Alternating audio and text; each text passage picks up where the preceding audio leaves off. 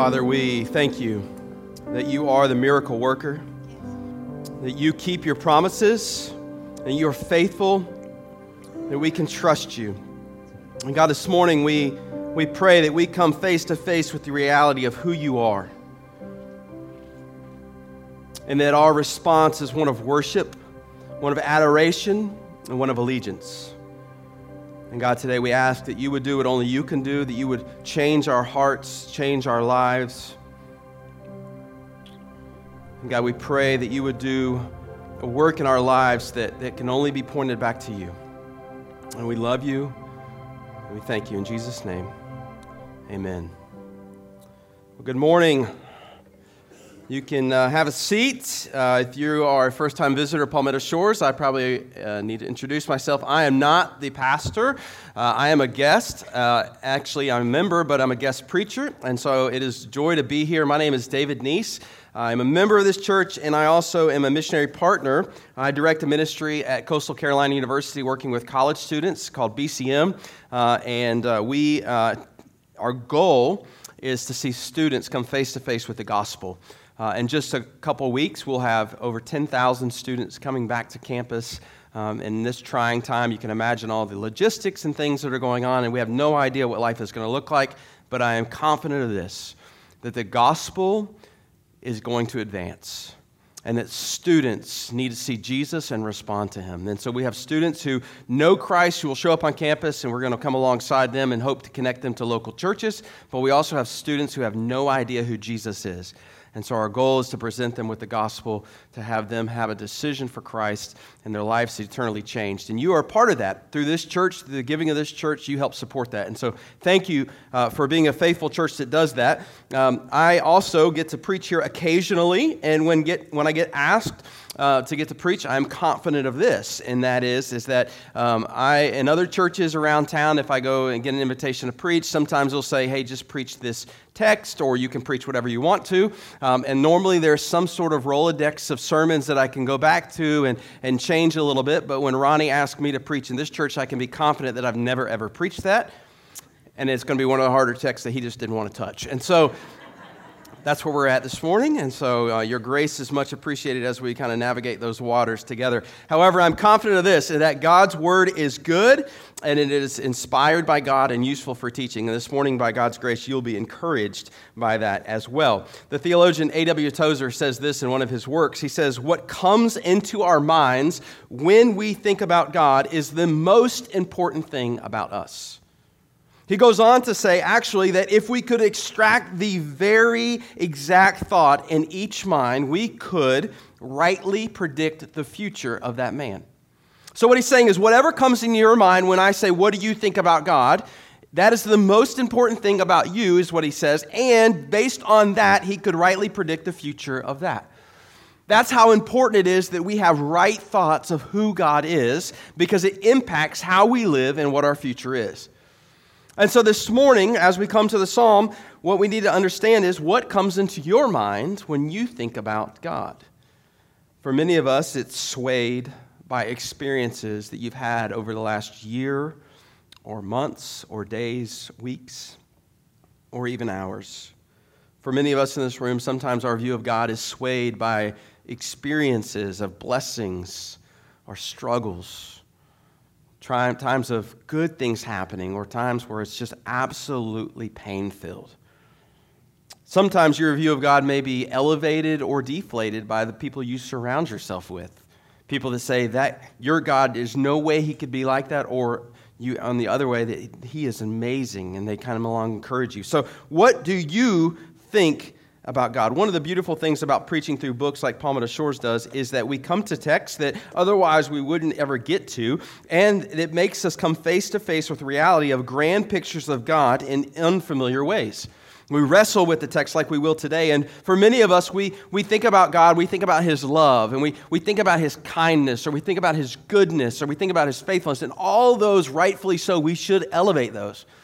But this same God is portrayed in the Bible, revealed in the Bible, to be a God of wrath, a God of judgment, a consuming fire, a, a holy God who is perfectly holy. And so, those truths have an impact on how we view God as well. As we read through the Psalms, you'll see the wrestling, a, a passion, emotion as psalmists wrestle uh, with this idea, and they call our attention to God in an unfamiliar, unfiltered way that require of us to make a decision. Do you trust this God? Do you truly worship this God? Or what will you personally do with this God? The Psalms are ordered in a way they are for a very specific reason. It's not like they just threw them in a, a, a blender and wherever they ended up. Sometimes we just flip through Psalms and we're like, oh, yeah, this goes here. But they go in a very specific order. A couple weeks ago, we were in Psalm 74. And, and in Psalm 74, there's this end with a cry of despair. The psalmist is saying, God, please do something. Please arise and change what's happening. If you were with us last week, Pastor Ronnie talked about Psalm 75 begins to answer that prayer. There's this sense of response. There's an assurance in Psalm 75 that in what Psalm 74, God is going to act. As we get to Psalm 76 today, what we see is there's a historical instance where God has in fact acted, and it carries on to this day, which means we can trust He will act in the future. And so you'll see this progression um, over the last three weeks. And Psalm 76 turns our attention to the greatness and mightiness of God and requires this response What will yours be? If you know Him today, will you join the chorus of praise and live a life consistent with that? Or if you don't know Him, will you take heed and turn to Him and worship Him this morning? Let's read together Psalm 76. This is what it says To the choir master with stringed instruments, a psalm of Asaph, a song. In Judah, God is known. His name is great in Israel. His abode has been established in Salem, his dwelling place in Zion. There he broke the flashing arrows, the shield, the sword, and the weapons of war. Selah. Glorious are you, more majestic than the mountains full of prey. The stout hearted were stripped of their spoil. They sank into sleep. All the men of war were unable to use their hands. At your rebuke, O God of Jacob, both rider and horse lay stunned. But you, you are to be feared. Who can stand before you when once your anger is roused? From the heavens you uttered judgment, the earth feared and was still. When God arose to establish judgment, to save all the humble of the earth, Selah. Surely the wrath of man shall praise you, the remnant of wrath you will put on like a belt. Make your vows to the Lord your God and perform them. Let all around him bring gifts to him who is to be feared, who cuts off the spirit of princes, who is to be feared by the kings of the earth. The superscript here, the beginning, is a psalm of Asaph is attributed to the line of Asaph like the previous two weeks. And whether this is actually Asaph writing this or actually what I think is a descendant of Asaph writing this specific, it comes from that line, a, line of worship leaders, a line of saying, hey, let's praise who God is. And it's written to the choir master. It says to the choir master. You think about a choir master, somebody who's leading the people to lift praises, somebody who is standing in front and saying, This is our song. This is what we're rejoicing towards. This is what we're proclaiming. It says, with stringed instruments, so you can imagine the noise and this idea, this symphony rising of who God is and why we should praise Him. Proclaiming who He is and what He's done. The Psalms almost are this, especially when there's talk about these worship Psalms, it's almost as if it's expressing truths of the heart that have been taken in through the mind. And for many of us in this room, the temptation this morning is just to take things in through the mind and not let them take root in our hearts. But what we see true worship is, is that when God's truths are birthed in our hearts, then suddenly the overflow becomes out in our praise. And that's what we see happen here. Most scholars actually believe this specific psalm was written about a great victory of the Lord, um, that he did something. God acted in a certain way, and it mattered. This general structure of the psalm is in the first couple of verses we see him talking about who god is and the center, the idea of this and then he moves to directing specific praise to god about what god has done. And then at the end we see almost a point to us those worship leaders say this is what we should do as a response so we're going to work through this this morning and hopefully you'll see this unfold in a beautiful way first of all this morning first point is this we have a known god and his name matters.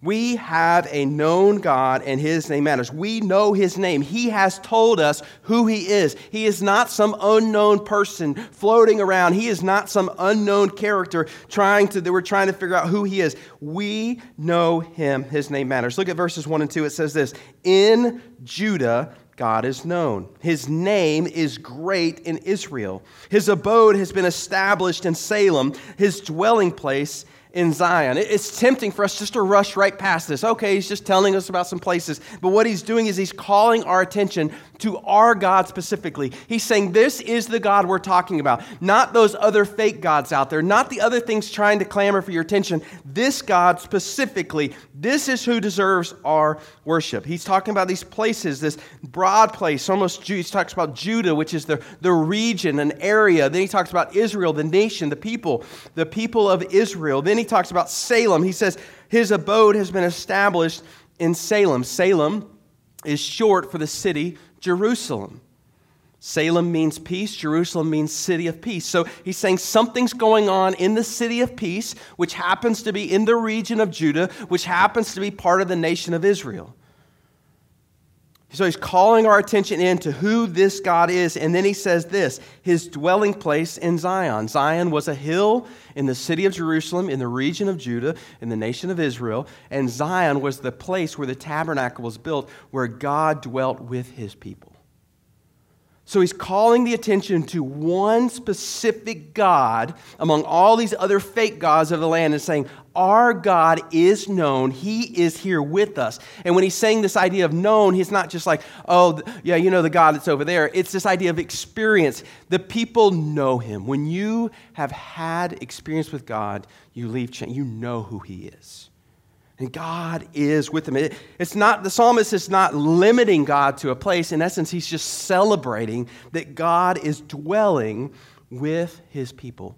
And he's setting the stage for a power struggle that we're about to see about our God, this God, the God of Israel, versus these other fake wannabe king and gods. He is known, he resides with them. And in this day, the tabernacle was where he received the praises of the people, where they would come and bring gifts through sacrifices. It was a sign of relationship, although distant at the time.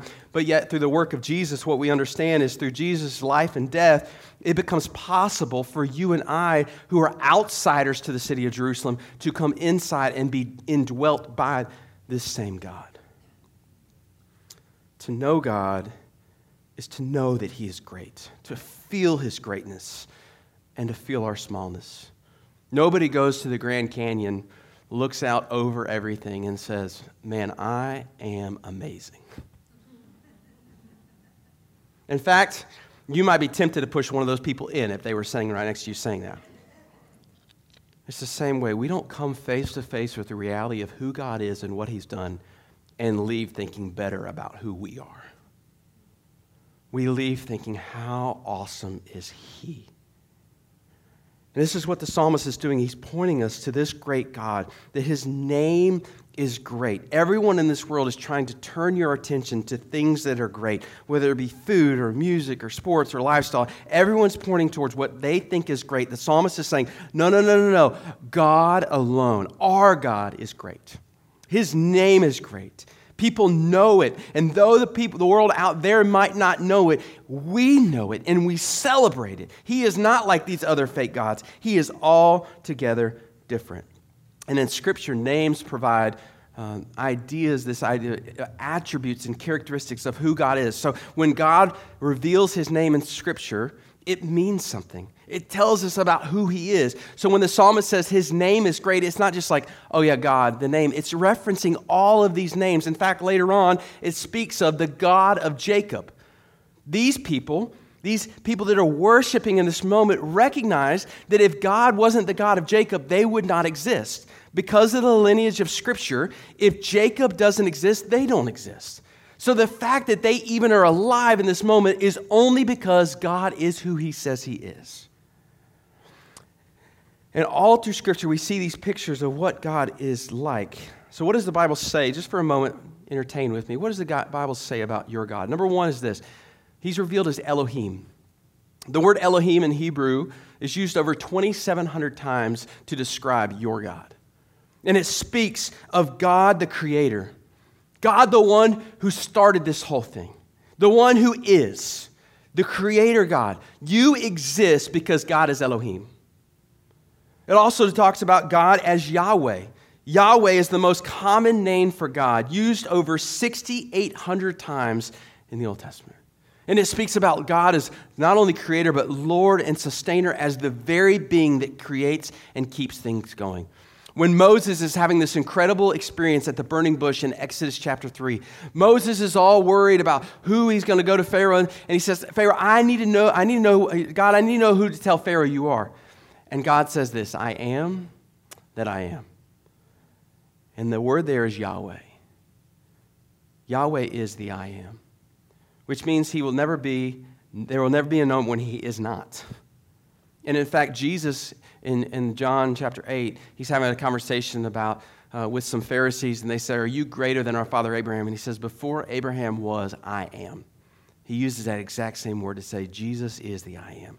Your God is the I am. In Exodus chapter 14, as they're about to go across the Red Sea, as the Red Sea is about to part, it actually says, so that they would know that the I am is. It talks about Yahweh, that the people around would know Yahweh. This Bible also says that the name of God is El Elyon, God Most High. That it signifies his power, that he is high and exalted. It doesn't describe me and you as El Elyon, it describes God, Yahweh, as El Elyon, meaning that he is able to meet my needs. That he has the power, that he has the ability to do that. Or El Shaddai talks about God being almighty, all powerful, all sufficient, that he is enough, that we can trust the guarantee of his word and provision. This Bible also talks about Yahweh as Jireh or Yireh. Genesis chapter 22, Abraham is promised a son. The son finally comes, and, and Yahweh goes to Abraham and says, Sacrifice your son. So they go to this mountain, and they're having this conversation as they're going up. And Isaac says to his dad, Hey, I see all this wood. I see everything. We're about to go make a sacrifice to the Lord, but where is the sacrifice? Isaac doesn't know that he's the sacrifice. They go on up. What, is, what does Abraham says? The Lord will provide.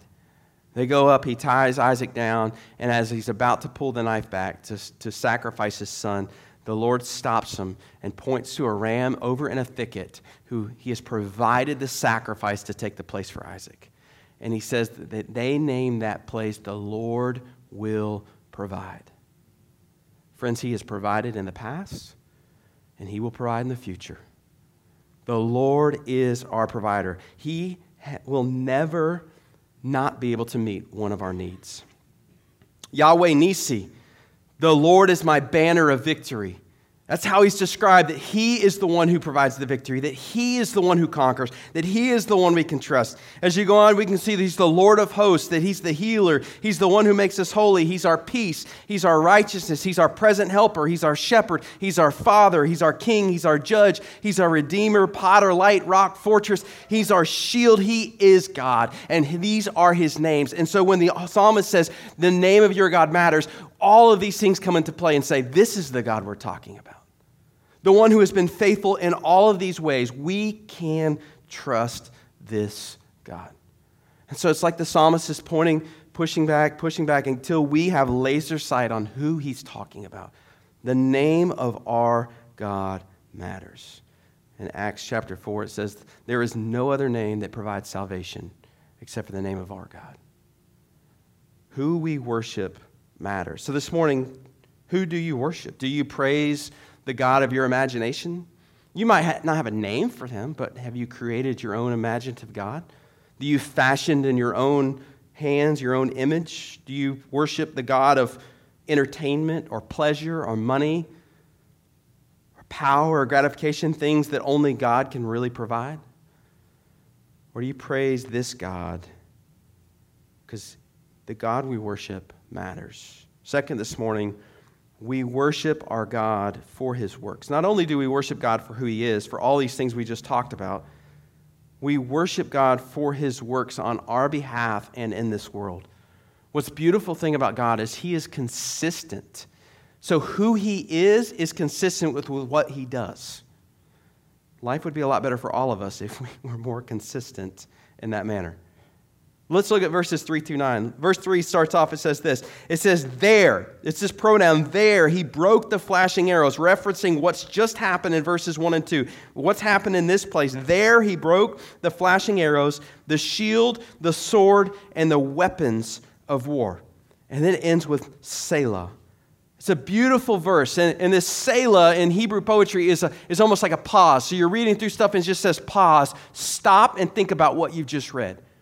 And so we, normally we would just skip right through the, okay, there he did something, Whew, take a breath, let's continue on. But this morning I want us to take a pause and reference back to what he just said just happened. So he uses the word there as a pronoun, referring back to locations in verses 1 and 2. So in Jerusalem, there, which is the there, God acted. Then he mentions several things God did, and then he says, pause and think about it. So, what did God do so we can pause and think about it? Biblical scholars, most biblical scholars think that this psalm is referencing a specific story that can be found in three different places in Scripture. I'm going to tell you where those are. You can write them down. I want you to go back and read them this week because it'll help this passage really come to light for you. This morning, I'm going to tell you the story, but the three passages are this 2 Kings 18 and 19, 2 Kings 18, 19, 2 Chronicles 32, and Isaiah 36 and 37. So, those three passages tell different versions of the same story, but here's the story.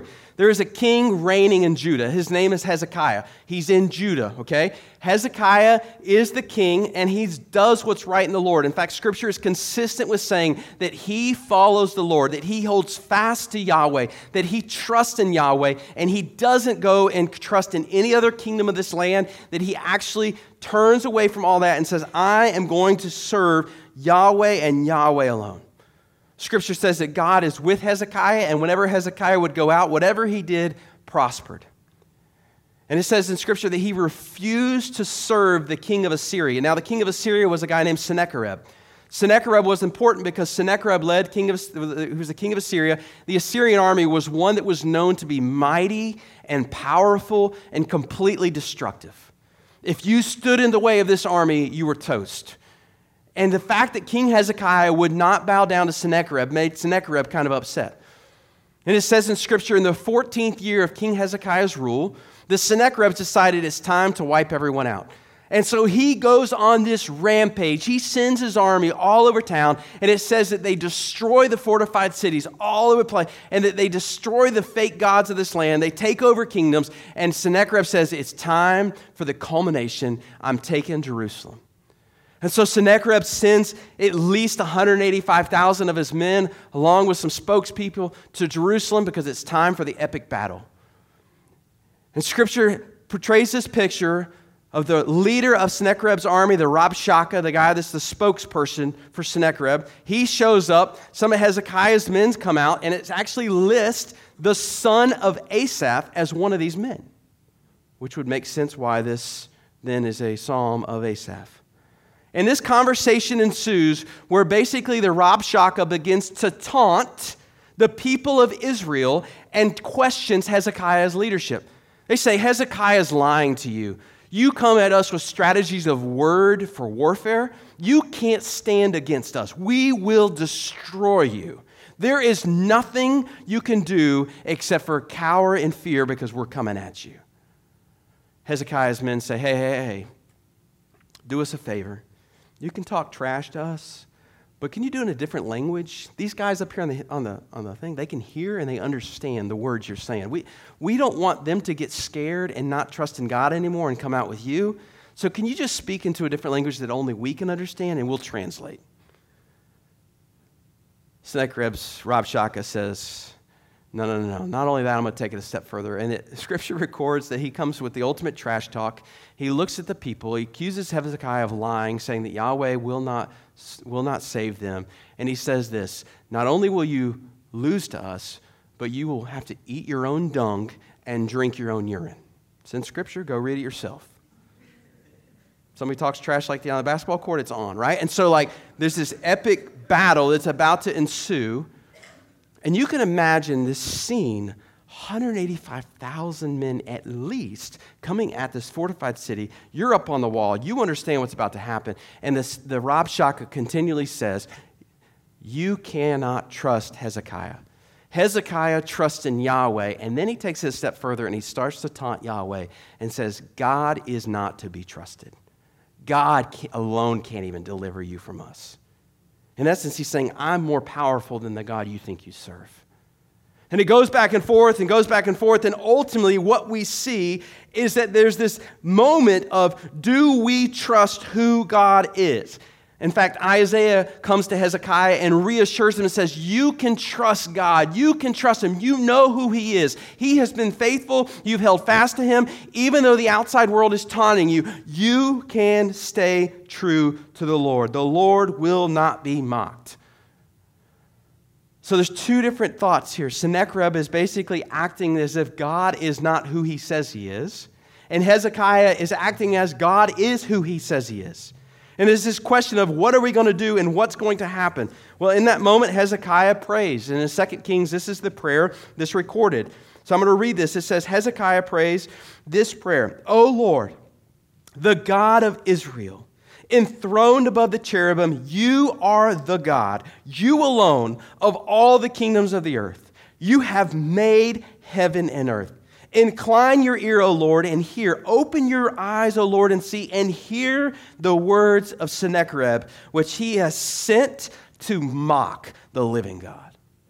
Truly, O Lord, the kings of Assyria have laid waste to the nations of their lands. They have cast their gods into the fire, for they were not gods, but the work of men's hands, wood and stone. Therefore, they were destroyed. So now, O Lord our God, save us, please, from his hand, that all the kingdoms of the earth may know that you, O Lord, are God alone. Do you hear his prayer saying, God, save us? All these other gods that, that are not gods, they're little g gods, they have completely been destroyed because they weren't gods. They couldn't withstand this thing. But you are God. And so that everyone can know that you are God, please act. Spoiler alert. A night, angel of the Lord goes out, and 185,000 men wake up the next morning dead. dead gone. I mean, they're gone. 185,000 dead in the camp.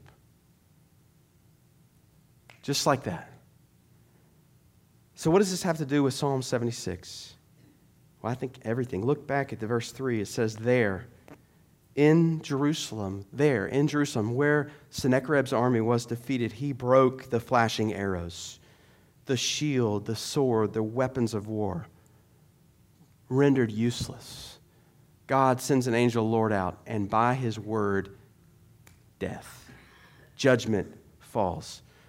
Think about this for a second. You're on the wall, and somebody thinks enough of your intelligence and thing to think that you can hear somebody taunting your God and is worried about you actually going out you're there, you're hearing what's going on, you're hearing the swords beating the shield, you're hearing the war chants, you're seeing the flashing arrows about to come at you, you're hearing the chariots and the horses of 185,000 men coming at your city. And you, yes, you're in a fortified city, but you have nowhere to go. And if something doesn't happen, you will be overtaken. And you're sitting there and you're wondering, can I even fall asleep tonight? What's going to happen? And then there's all this noise, and then in a moment's time, silence. And the silence represents your freedom and your deliverance. Because the angel of the Lord acted on behalf of God to save you from these men. And so when it says in verse 3 that there he broke these things, that there he destroyed it, God breaks the enemy's weapons. He renders them useless. In this moment when the people needed God to act, he acted. And so we pause and reflect. That only God could do that, and yet He did it. It's a beautiful picture. And he continues on in verse 4. He says, Glorious are you, more majestic than the mountains full of prey. God, there's no one that can measure up to you. You are more glorious than the mighty ones who think that they're the greatest, even the ones that have the high views of self. Verse 5 says, The stout hearted were stripped of their spoil. They sank into sleep. All the men of war were unable to use their hands. Those who dared come against you, God, though they have been daring and stubborn, they are gone. This sank in sleep is a poetic way of saying night, night. Unable to use their hands. Verse 6, it says, At your rebuke, O God of Jacob, both rider and horse lay stunned. Complete silence at the word of the Lord. The chariots wheeled ceased.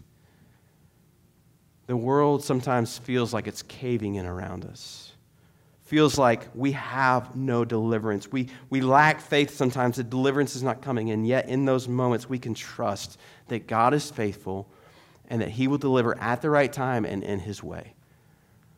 It reminds me, even in the New Testament, when the disciples have seen Jesus move, and here he is, they're in the presence of Jesus in the boat, and they're going across, and Jesus is taking a nap, and the waves come up, and they think, This is it. We're going to be destroyed. We have no future. We are going to die if Jesus doesn't act. They wake Jesus up, and like, Jesus, don't you care? And by the word of Jesus' mouth, he provides stillness and calmness and deliverance.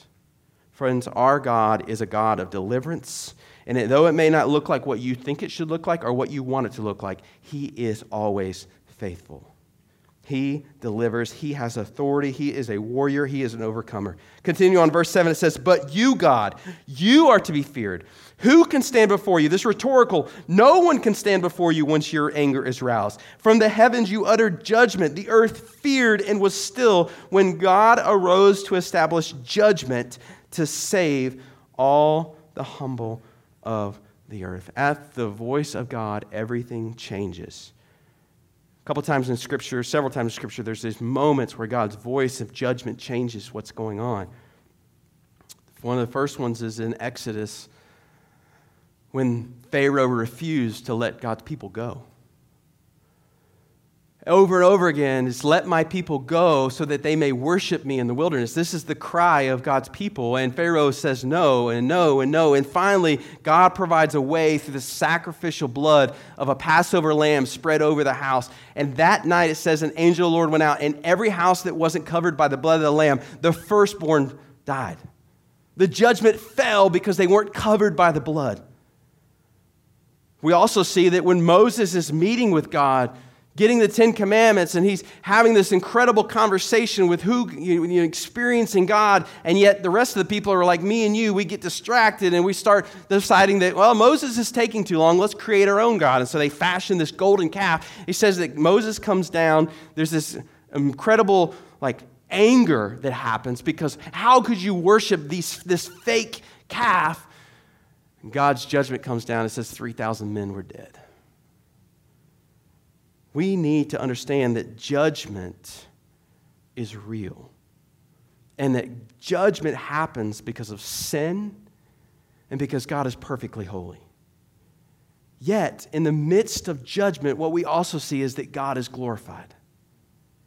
God is glorified. It includes judgment. Just as God brings judgment in the past, so too will he in the future. And the fact is, is that what basis will you face judgment? At one time you will stand before the throne and you will face judgment. And while we cherish deliverance in the gospel, judgment is the other side of the coin. One, stand, one day we will stand before the throne, and if we stand before the throne and our basis for judgment is our works, we will fall just like Sennacherib's army. Our judgment comes and is covered by Jesus and his blood.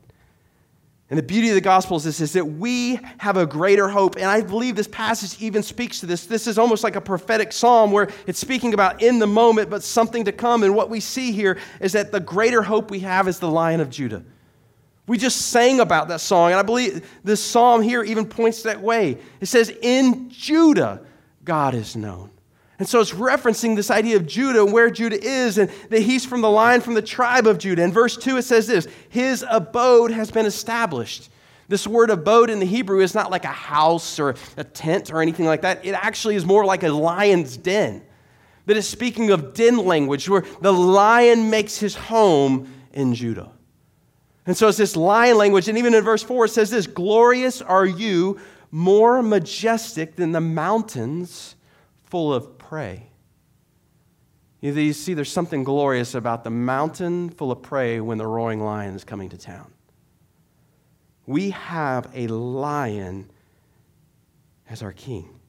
The book of Revelation speaks about it this way John is having a vision, and he, he sees this scroll there's seals on it, and he says, No one is able to open the scroll. There's no one who's worthy. He says he begins to cry because no one is able to institute the final reality of what we long for. And yet, one of the elders says to him, Weep no more. Behold, the lion of the tribe of Judah has conquered, and he is worthy to open the scroll. And in that moment, we expect John to turn his eyes, to clear the tears from his eyes, to look up and see this conquering Aslan lion figure. And what it says instead is that he turns his eyes and it says the lion is actually the lamb, looking as if it had been slain for the sins of the world. You see, when we talk about this lion of the tribe of Judah, what we also need to understand the other side of it is that he is the lamb that was slain for you and for me. And in verse 3, remember that there goes back to Jerusalem. Jesus actually was slain in Jerusalem for you and for me. And there at that slaying was the way that he provided judgment and deliverance at the same time so that you and I could have the presence of God with us forever. This psalm is incredibly beautiful. We deserved wrath. We trusted in this world. We have sinned against God. We have become enemies of God. And in that place, God pours out his judgment on the Lamb, on your behalf and on my behalf, so that we can have freedom and deliverance.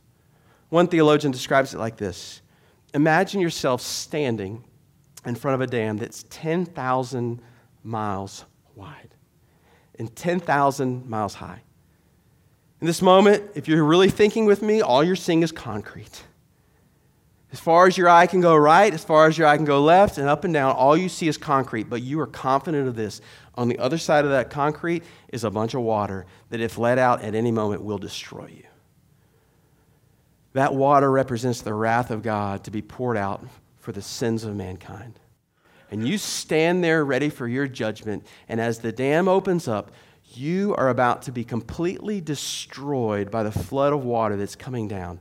And the gospel is this is that while you stand there waiting on your judgment, it's as if Christ takes it all. The ground opens up and swallows up every last drop on your behalf and on my behalf. And as you stand there, you have done nothing, but Christ takes the full weight of the wrath of God upon him, the judgment poured out on him, so that you and I can be free and have eternity with him.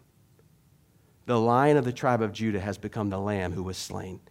And in this passage, what we see is in Jerusalem, that is where it happens. So when we talk about we worship God this morning for his works, it is because he is the all powerful one. It is because he's El Shaddai. It is because he's El Elyon, but it's also because of what he's done on our behalf. His wrath provides your deliverance. His judgment poured out provides your freedom. And so this morning, you provide nothing for your salvation. There is no room for pride, but this humble representation that Jesus, we owe you everything. Which leads us to point number three this morning worship of our God requires your allegiance. To worship our God requires your allegiance. If you truly worship, you show allegiance to the victor. I think many times in our lives we get caught up with this prize fighter worship mentality where we see somebody like Conor McGregor in the ring or some other prize fighter and we're there ringside and we're cheering on and we're pumped up and he comes out, he takes a picture with us, we get a little sweaty, we're like, oh, can I get your autograph? And we're, oh, yeah, you're the best, please don't kill me, please don't hurt me, this is fantastic. And then we leave and we, we, we tell, tell everyone about it for a second and then we just take this autograph and put it on the shelf like it's a relic. And the further we get down, we're like, well, I wonder who's coming next. Like, I wonder what the ne- who's the next person is. And, and, the further we get down, maybe we work out, maybe we lift weights, maybe we lose some weight, and we're like, well, I could do that. I could hop in the ring. I could be the victor. And we treat God that way as if That's how we should worship. Friends, God is the ultimate victor. There is no one who has ever defeated him or will ever defeat him. He deserves our complete and total allegiance and our worship. And to worship him means to be faithful and committed to him. We do not worship God like that. No one compares to him. Verse 10 says, Surely the wrath of man shall praise you. The remnant of wrath you will put on like a belt. This world is corrupt, corrupted by sin. It is not perfect. There's many evil things that happen. And yet, what we see is that even in man's schemes for evil, God is glorified. Even in the evil scheme of Sennacherib to take over the dwelling place of God, God pours out his judgment and it brings glory to his name. In the book of in the Old Testament the book of Genesis, we have the story of Joseph. The same thing happens, right? Joseph's sold into slavery by his brothers. He goes on this incredible journey, and then he sees his brothers face to face, and his brothers are all scared because they realize, uh oh. And what Joseph says is unbelievable, something we need to hold on to. What you meant for evil, God intended for good. And in Romans chapter 8, it also says this that our God works all things to the good of those who love him. That though it may not look like what you think it should like, think it should look like, or what you want it to look like, God is always faithful, and so we trust that. And the wrath of man helps God's character on display. We live in this world that's corrupted, and yet God permits things to happen, but we ultimately know hardships will lead to God's glory verse 11 and 12 is where we're introduced to the, the first thing where it's almost a command. Okay, considering all of this, then what do we do? It says, Make your vows to the Lord your God and perform them. I don't have time to fully develop this idea of vow language, but I get to perform a, a lot of weddings as with working with college students. And my, uh, one of the most dreaded questions I have uh, now is can we perform, can we write our own vows? Now, whether you did that in your own thing, I'm not, there's no judgment here. God's going to pour out judgment later. But the, the reality is, like, there's nothing wrong with the original vows. Right? Like, there's a reason those vows have stood the test of time when two people get married. I was at a wedding recently. I'm not going to name names. They're not in this room, so don't worry about them. But they were talking about football and dogs and like clothes. And I was like, what are you guys even promising to each other? And a lot of times, uh, I was talking with a man and my wife about it, a lot of times we, we, we treat God that way. We just create our own vows. God, you know, if you do this, then I'll do this. It's called a conditional. God doesn't work in conditionals. God is an unconditional God who loves us unconditionally.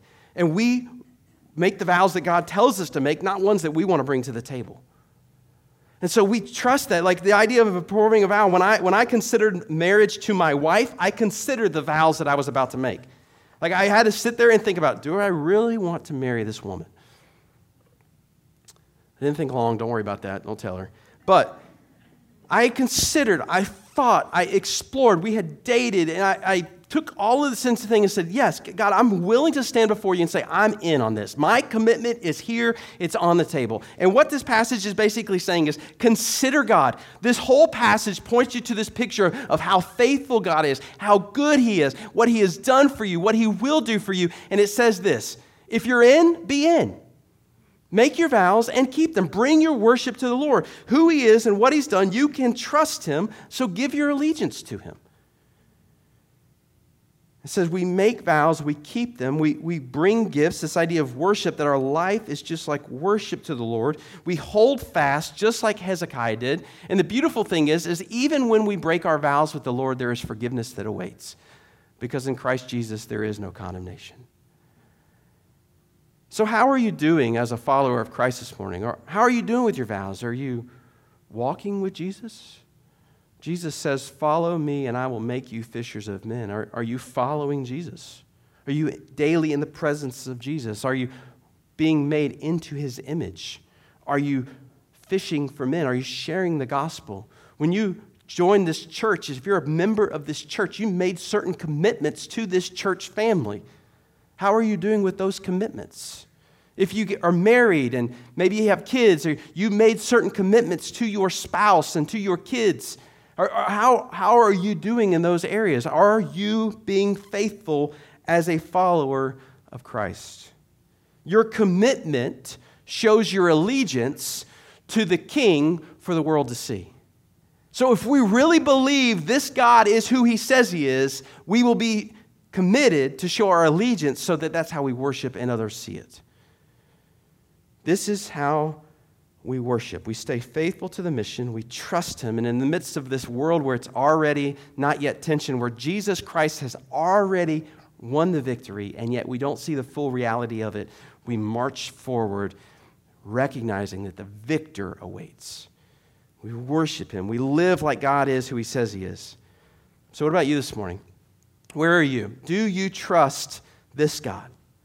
Do you trust this God who has done what he says he's done? And do you rest your faith in him? Do you worship him? Or are you tempted by the lies of this world to, to run and go the opposite direction? The beautiful picture of this psalm is it's a, it's a chorus. It's stirring our emotions and saying, This is your God. This is what he's done for you. And so now it's time for you to respond. It says it's written to the choir master with stringed instruments. The symphony awaits, and it's waiting for God's people to rise up and sing a song that brings praises to the King. So this morning, are you joining the chorus? The chorus that sings, God has overcome through Jesus Christ. The chorus that sings, Christ has won the victory. The chorus that sings, God, I know you're doing a work in my life. The chorus that sings, God, I don't understand, but I trust you. The chorus that sings, God, I believe you are who you say you are that chorus has room for you. And so this morning, I invite you to sing with us as we worship, as we worship this King. And if you don't know this King, there's chance for you to get to know him this morning, to place your faith in him, to trust him. But if you know him this morning, may your heart respond and your lips proclaim the truth of who our God is. Let's pray. God, we love you. We recognize that you have displayed love for us by pouring out your wrath on Jesus. And so, God, this morning we trust that you are good and we trust that you will deliver and we trust that just like you have acted in the past, so too will you act in the future. God, we don't fully understand what, what it, the pictures around us. We don't fully understand why certain things happen, but we are certain of this that you are good and you can be trusted. And so this morning, God, if someone's in here and they don't know you, I pray they would turn to you so that their future would not be the reality of that crashing water coming down on them. But that their reality would be that Jesus has swallowed up their wrath and their judgment on their behalf. But God, if we're in this room and we know you, may our hearts be live and may our hearts be tuned to the glorious grace that knows that you are the King that's worthy of worship. And so, God, let us sing this morning about how good you are and how you're changing us to be mouthpieces for you in this world. It's in Christ's name we pray. Amen.